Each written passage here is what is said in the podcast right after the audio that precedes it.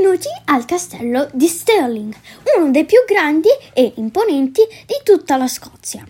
Qui avvenne l'assedio a cui prese parte anche Robert Bruce, futuro re di Scozia, e di cui potete vedere la statua all'ingresso del castello. Questo luogo è fantastico per i bambini e ragazzi. Ci sono tantissime attività che si possono svolgere durante la visita.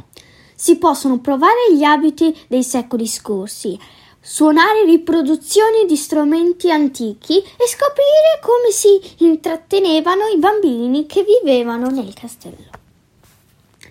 Nella sala principale sono allestiti degli spazi in cui si possono utilizzare dei giochi tipici dei tempi passati. Io e la mamma ne abbiamo provati alcuni, come quello in cui una pallina è legata con un filo ad un cono di legno e bisogna riuscire a posizionarla nella cavità del cono. Nella grande sala poi c'è un enorme tavolo con le sedie utilizzate dai re per presenziare ai banchetti e io mi ci sono seduto sopra brindando con un corno. Anche i giardini esterni sono molto belli e facendo il giro delle mura si può ammirare tutta la, val- tutta la vallata e si può anche vedere il famoso Wallace Monument.